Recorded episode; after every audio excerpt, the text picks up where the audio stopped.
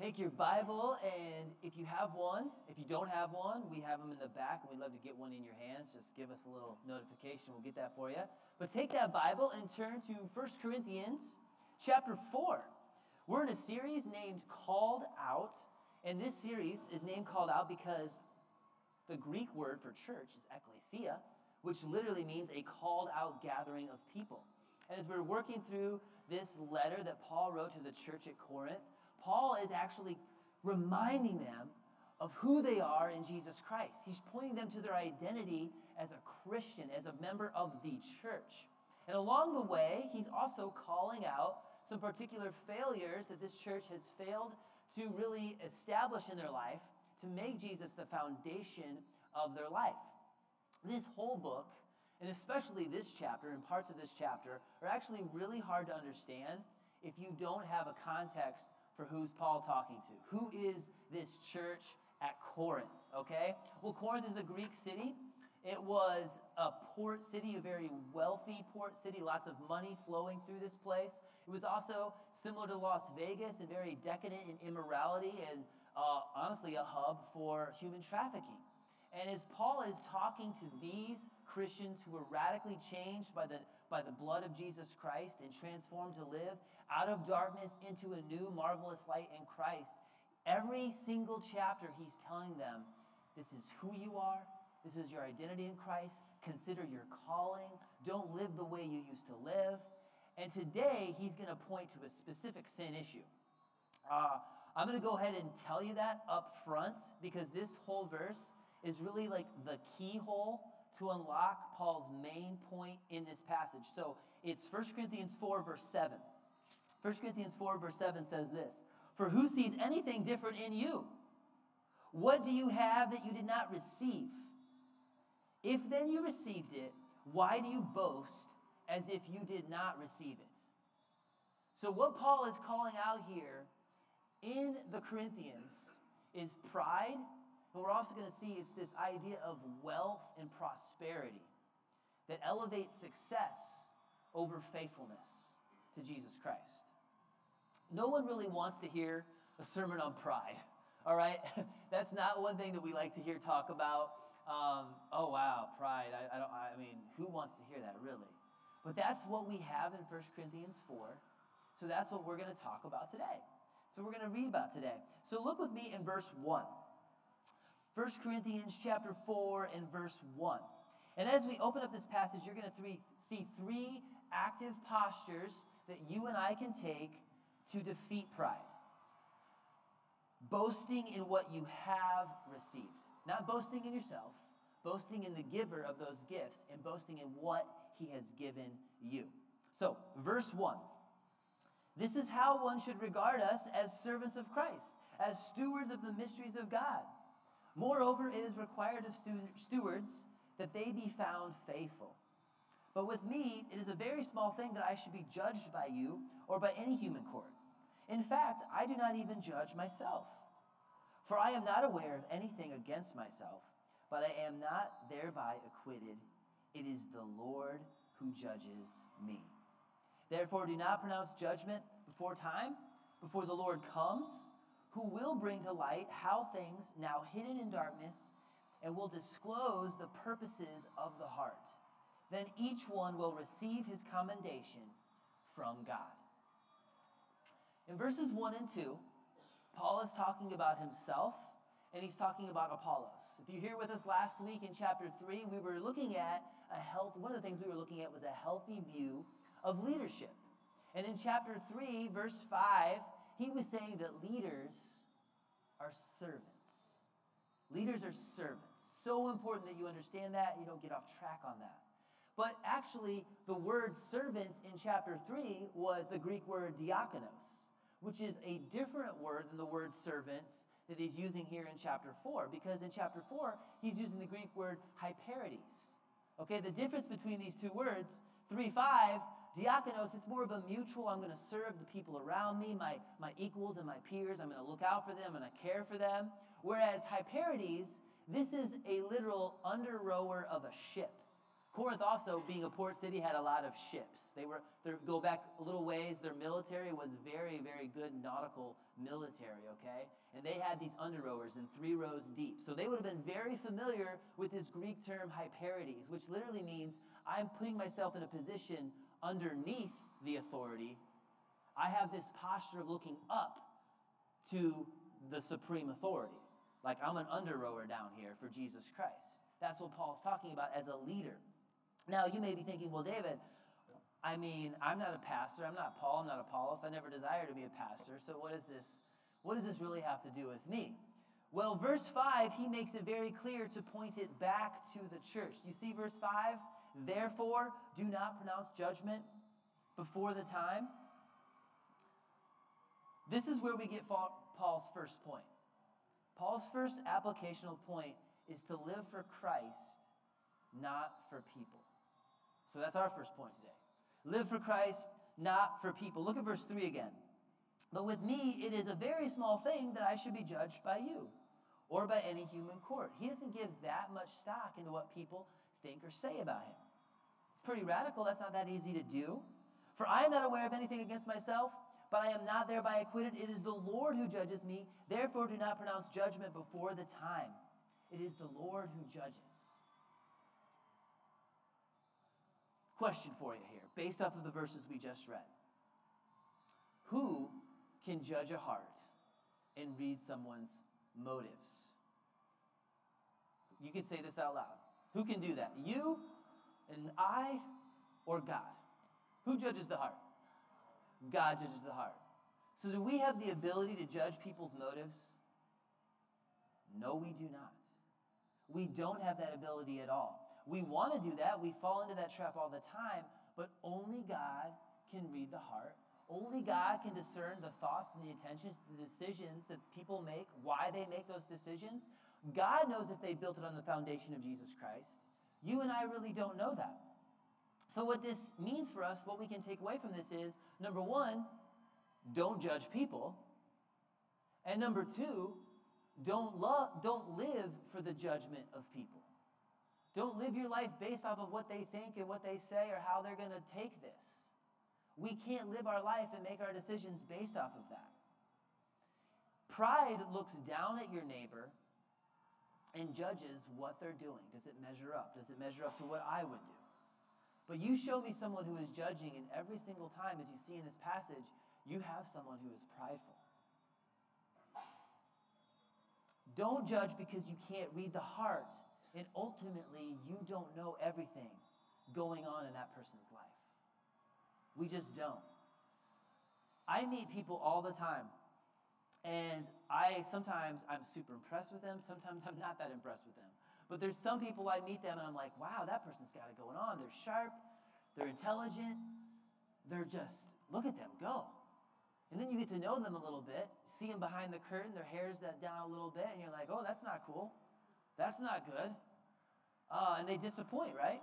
And on the flip side, you meet somebody, I, w- I was a youth pastor for six years. I would meet guys, they're in my youth group, peach fuzz, they're shy, they're quiet, and I'm like, oh, this is going to be work for this relationship.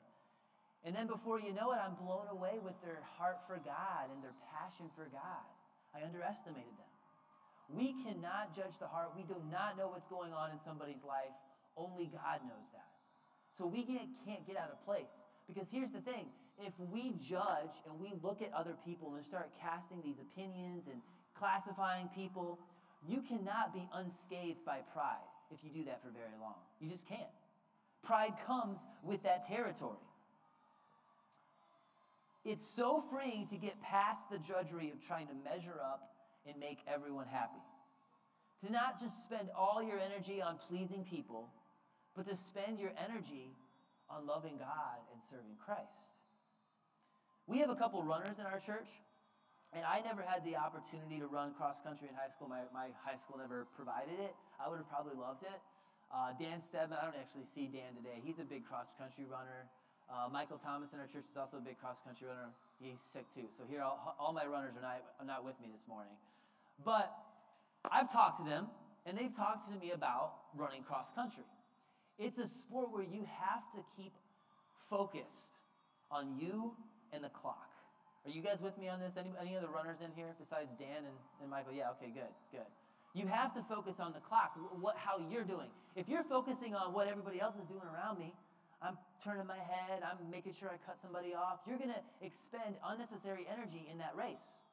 And as a matter of fact, when you have these big cross country meets and there's like, you know, six runners per team, per school, and they know that our last runner is just going to get thrown out anyway, his time won't even matter. What they will do, they'll employ a tactic called the rabbit. And the rabbit is like the worst runner who's not very fast, and they, at the beginning of the race, are going to run at a pace that's pretty much unsustainable. And they do that solely to play mind games with all the other runners, to get the other runners off track of what they're supposed to be doing. Do you see how, when we're living our life for Jesus Christ, if we're focused on what everybody else is doing, what everybody else thinks or says about us, it can get our focus off of Jesus Christ and our number one goal. It's very important that we don't do that. Now, of course, we all care about what other people think. I'm not trying to ask you to do the impossible. Um, there's some people who literally don't care. They're very disagreeable. I was listening to a podcast on this the other day. There's guys out there in Wall Street called quants, and they just care about numbers and making money, and they just don't like people. So they could care less. They couldn't care less if they offended somebody. But most people aren't like that, right? Are you with me? Most people, like, we want to fit in, we want people to like us. And I think the root of that, it goes back to we just want to be loved, right? We feel like if we're not fitting in, if people don't like us, we're not going to be loved. And the way to battle this in your mind is to remember that God already loves you. Nobody loves you more than God. So you don't have to worry ever about pleasing Him. He loves you. And if you're His child, He chose you and He saved you. So don't worry about what other people think. Love God more because He already loves you. But hopefully, you can see how pride enables us to judge others. And prideful people are usually fearful people. They're usually concerned about what other people think of them. The second posture that you can take to defeat pride here in this verse, in this chapter, number two, is faithfully adhere to God's word. Look at verse 6. I have applied all these things to myself and Apollos for your benefit. Brothers, that you may learn by us not to go beyond what is written, that none of you may be puffed up in favor of one against another. What is the most common pitfall for a sincere follower of Jesus? Think about that for a second. And then think about what verse 6 just said. So often, devout, sincere followers of Jesus can take Scripture and they can add to what has already been written. How do we do this? We do this by taking a personal conviction and elevating it to a place where it doesn't belong and imposing it on other people imposing it as a standard upon other people. We cannot go beyond what is written. That's not our job. And what is the end result? It puffs you up. You play this comparison game and you look at yourself like, well, they're not doing it the way I would do it. Can you believe she wore that? How dare she dress that way? Well, whoa, whoa, whoa, whoa. Let's, let's wait a minute. Is this clearly defined in Scripture? Is this a clear principle in Scripture? Or is this something that the Spirit led you to? Is this a, is this a gray area where you need you have a, you have room that the Holy Spirit allows to convict and guide and direct individual people? For sure, immodesty is a real thing. I mean, the Bible acknowledges dressing in, in, a, in a way that attracts the body, and, and that can be true for women and for men. That's a, that's a biblical principle. But we can't take something and then elevate it beyond what is written. If we start taking it too far, if we start taking these convictions and making them standards for others, what we have done is we've created a legalistic principle that we lord over other people that does not ever end well.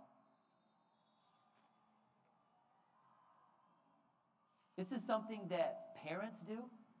This is when uh, that we look at, wow, I wouldn't raise my kid that way. This is something that we look at our, our coworkers, our friends, wow, I wouldn't spend my money that way. and we take biblical principles and we add to it. It's a very, very dangerous place to be in. We've all been there, right? I mean, I have I have three kids now, and before I had kids, I legitimately thought that yeah, as a family, we'll probably watch a movie, maybe maybe twice a month. Uh, that's what we'll do. I don't want to have too much TV in my home, and uh, and then you have kids, and we watch like a lot of movies. Okay, uh, mommy and daddy need a break sometimes. I literally thought like we would, after supper, we would open up a novel I would read a chapter every night. Let me be honest, I don't think that's ever going to be a reality in our house. I just don't. Maybe you're out there and you only give your kids one hour of screen time a week and you're judging me right now. just kidding, that's okay. Maybe we can talk after the service and we can figure this out together. But here's the thing we, we can't judge others. We can't go beyond what is written. There's a lot of areas of life where we can think that person should do it the way I'm doing it. It's not our job. It's not our position to look at others and tell them what they need to do. Allow the Holy Spirit to work, to lead, guide, and direct in their lives. The more you judge others, and the more you elevate other things that are just gray areas in Scripture to a place that they're never even written, the more you do that, you get closer to taking it to this next scary level of creating an external legalistic principle that in your mind elevates you over someone else. And that's what this verse is saying in verse 6. Now look at verse 7. Stick with Paul here as he continues to build on this. This is where we go back to verse 7, the verse we already touched on earlier. For who sees anything different in you? What do you have that you did not receive? Paul's packing a little punch with this rhetorical question, isn't he? Can you see how he's starting to get a little sassy? I told you some hard things to understand are coming, and this is the beginning of that. But what Paul is doing here is he's saying, look, everything good about you is a gift from God. It's really that simple. Don't boast in yourself. God is the giver of every good gift. Boast in what you have received. The rhetorical question is what do you have that you haven't received? Nothing. Everything that is good about me, everything that is good about you, your mental capacities, your work ethic, your ability to read people, your strong legs, I don't care what it is, your faith, you name it, everything you have that is good is a gift from God. Can I get an amen for that? Amen. Thank God for that. Praise the Lord, He's given it to us. So we don't have anything to really boast about. Just boast in what you've received. Boast in those amazing gifts that God has given us because everything is a gift. Everything. Don't pretend that it's not a gift. Don't pretend that you didn't receive it by the grace of God. It's by His grace. Now, in verse 8, Paul is actually really going to get fired up here. And as I said, we saw him getting feisty. You're not going to understand these next few verses if you don't get that Paul loves the Corinthian church, and he's about to get really sarcastic with the Corinthian church. So let's read these verses in that mindset, okay? Verse 8 Already you have all you want, already you have become rich. Without, without us, you have become kings. And would that you did reign so that we might share the rule with you. For I think that God has exhibited us apostles as last of all, like men sentenced to death because we have become a spectacle to the world, to angels, and to men. We are fools for Christ's sake, but you are wise in Christ. We are weak, but you are strong. You are held in honor, but we in disrepute. Do you see Paul's passion here? As the Corinthians have pride, and the Corinthians have elevated this wealthy lifestyle that they enjoy to say, well, Paul doesn't have that. Paul's not, he, Paul's not driving the BMW Zagato coupe. Paul doesn't have the Banana Republic sport jacket, so I'm going to look down on Paul. That's what was going on between the lines with the Corinthians and the relationship with Paul. Pride creates a false sense of reality that, that many of these Corinthians had. They were versed in philosophy, they were very intelligent. And they didn't really like everything Paul had to say. It's not wrong to have money. Let me be, be very clear about that. Of course not. Uh, you see all kinds of rich people in the Bible who God blesses and He gives them money. I am not against being successful and having wealth. It depends on what you're going to do with that wealth. And it depends on how you look at other people based on the wealth that you have. Okay? I hope you have money, but I don't want you to stop it. I don't want that to stop you from being a fool for Christ. We're going to read the next few verses here. And being a fool for Christ just means the world should look at you and say, wow, I can't believe they gave that away. What are they doing with their money? I would go on a vacation. Look what they did with that.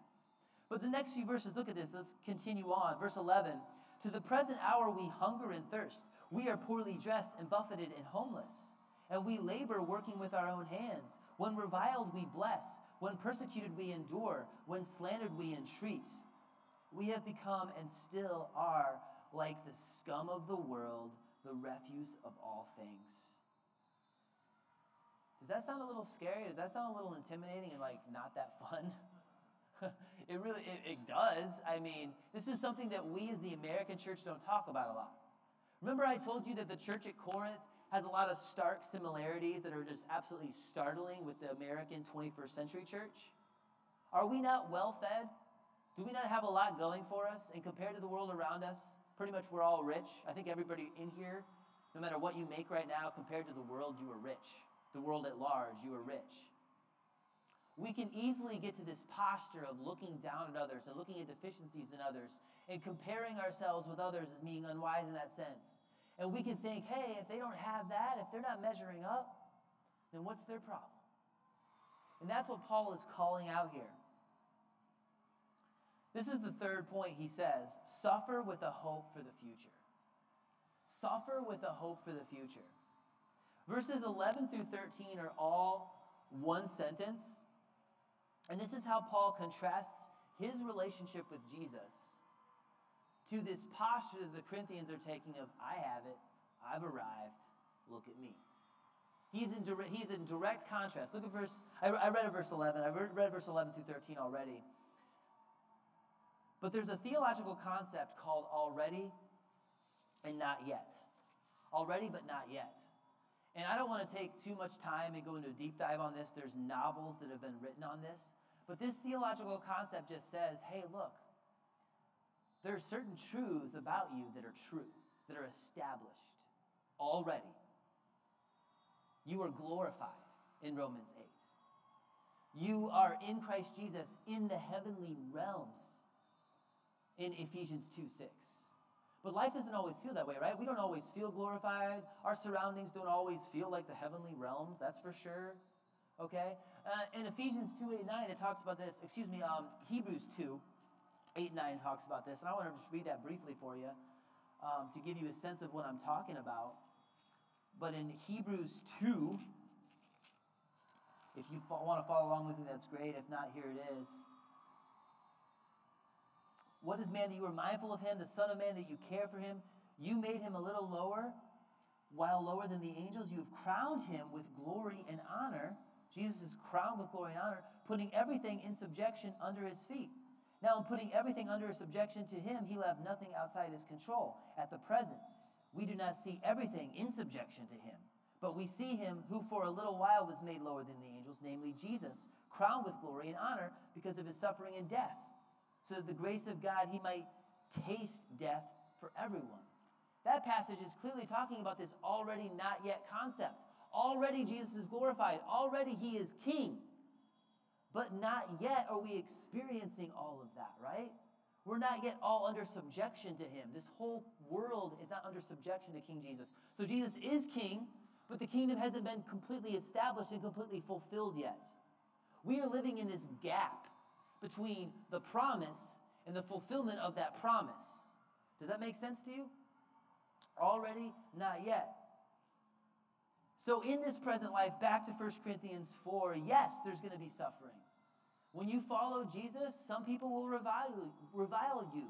You won't always be the most popular person. As a matter of fact, Paul told Timothy later on that if you live godly for Christ Jesus, you will suffer persecution. That's going to happen in this life. because this life is dark. This life has the curse of sin still upon it. Living for Christ will not make you the most popular person. Living for Jesus and loving Him doesn't save you from abuse.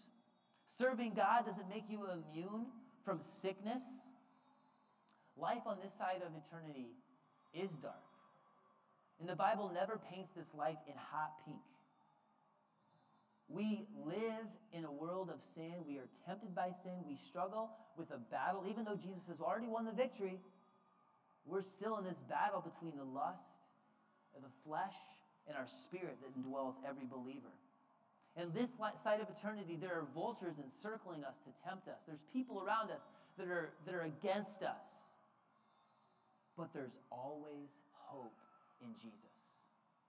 That's why you can suffer with a hope for the future. I don't know if any of you know this, but Paul McCartney wrote a song entitled Hope for the Future. Not very many people have heard of this song because it was a song written for a video game. And uh, it was basically the end credits roll of a piece of sci fi, so it's not that well known of a song. And as, as you could expect, Paul, Paul McCartney, not being a very solid theologian, uh, this, this piece of sci fi is very humanistic and pretty vague, okay? But there is a line in this song that says, Hope shines brightest in the darkness when nothing's ever seen. Hope shines brightest in the darkness when nothing's ever seen. And you know what? That's a true statement. it's a cool song. The song isn't really biblically correct, but you pull that one statement out, I like that statement. Because think about this. In this dark world where we're living, when we're surrounded by people that don't understand us, they don't understand the mysteries of the gospel, we're stewards of that. We, we have the Holy Spirit who's revealed it to us, but people don't understand that, and they, they don't always like us. They're not always for us, and it's hard. Sometimes we, we want people to like us. We, we want to fit in. We want other people to be like us sometimes, so we judge others. There's all these things going around, around us where pride settles in. And we have to remember that coming to Jesus doesn't mean everything's going to be great. The prosperity gospel is a twisted lie of truth that says, hey, you follow Jesus and everything is going to be great. The Corinthians kind of had this mindset, but it's not true. Everything is not going to be great, there's going to be suffering. Everything is not right. Not yet is everything right. Because there is going to come a day when everything will be made new and all the wrongs will be righted by Jesus Christ. Revelation 21 talks about this. Revelation 21, I want to read for you just a couple verses there at the very end of the scripture, very end of the Bible. Revelation 21, verse, verse 3. And I heard a loud voice from the throne saying, Behold, the dwelling place of God is with man and he will dwell with them, and they will be his people. And God himself will be with them as their God. He will wipe away every tear from their eyes, and death shall be no more. Neither shall there be mourning, nor crying, nor pain any more, for the former things have been passed away. There's, there's the new heaven and the new earth that God is going to create, and He is going to restore all things one day. It's already accomplished. The victory's already won, but it's not yet here for us. And in this present, we are going to suffer, but we have to suffer with a hope for the future. In this present, enjoy all the good gifts that God gives you. Boast in what you have received. Don't boast in yourself, boast in the giver of those good gifts. At the same time, expect pain. Suffering's gonna be here. Quote another bad theologian, Bruce Wayne, the night is darkest just before the dawn. Okay? Jesus is coming. There is hope in Jesus Christ. When you are in troubled waters, when those storms are overhead, find your hope in Jesus Christ. Verse 14, back in 1 Corinthians 4, verse 14, he says, I do not write these things to make you ashamed I know we're all prideful, but let's not park there. I'm saying this to admonish you as my beloved children. go down to verse verse 19. But I will come to you soon, if the Lord wills, and I will find out not the talk of these arrogant people, but their power. For the kingdom of God does not consist in talk, but in power. What do you wish? Shall I come to you with a rod or with love and the spirit? Is what Paul is saying here to the Corinthians is look, enough of this talk. Enough of this prideful talk. Let's boast in the one who has given us everything. The kingdom of God is about power, it's not about talk. It's about the power that He gives you. It's about the power and the, and the way He enables you to go forward on His mission. That's what we should be talking about. And he's giving the Corinthians an option. He says, Hey, look, I could come to you with a spirit and a rod of correction with the authority of God's word, and we could talk about the way you're way off. I, I don't want to do that. He, of course, he would still do that in love with the authority of Scripture, but rather, I would like to come with a spirit of gentleness and meekness, and we could talk about your repentance and your restoration. Wouldn't that be a much nicer conversation? Much gentler conversation? He leaves this to the whole church. He's not just calling out individuals, he's talking to the entire church. He's putting that on the whole church. It's all of our responsibility to not live with an attitude of look at who we are and look at everybody else, but to not judge. To remember that He is the giver of all good gifts, to boast in what we've received and not in ourselves. So cut pride down at the So Paul's telling us to do right here. Cut pride down at the knees and do that by getting on your knees. Getting on your knees and praying to God and saying, God, help me. Let's talk to Him right now. Father in heaven, all of us are sitting here. We all, to some degree, struggle with pride. We want to confess that before you. We want to give that over to you. God, may we not live for what other people think, but live for you and love you more and live for what you think and what you've told us to do. May we faithfully adhere to Scripture and not puff ourselves up by adding things and making, and making ourselves look good by what we do and what we don't do. And God, may we suffer in the present with a hope for the future for what you're going to do for us. May we never boast in ourselves, but only boast in you. And may we boast in the gifts that we have received from you. In Jesus' name we pray. Amen.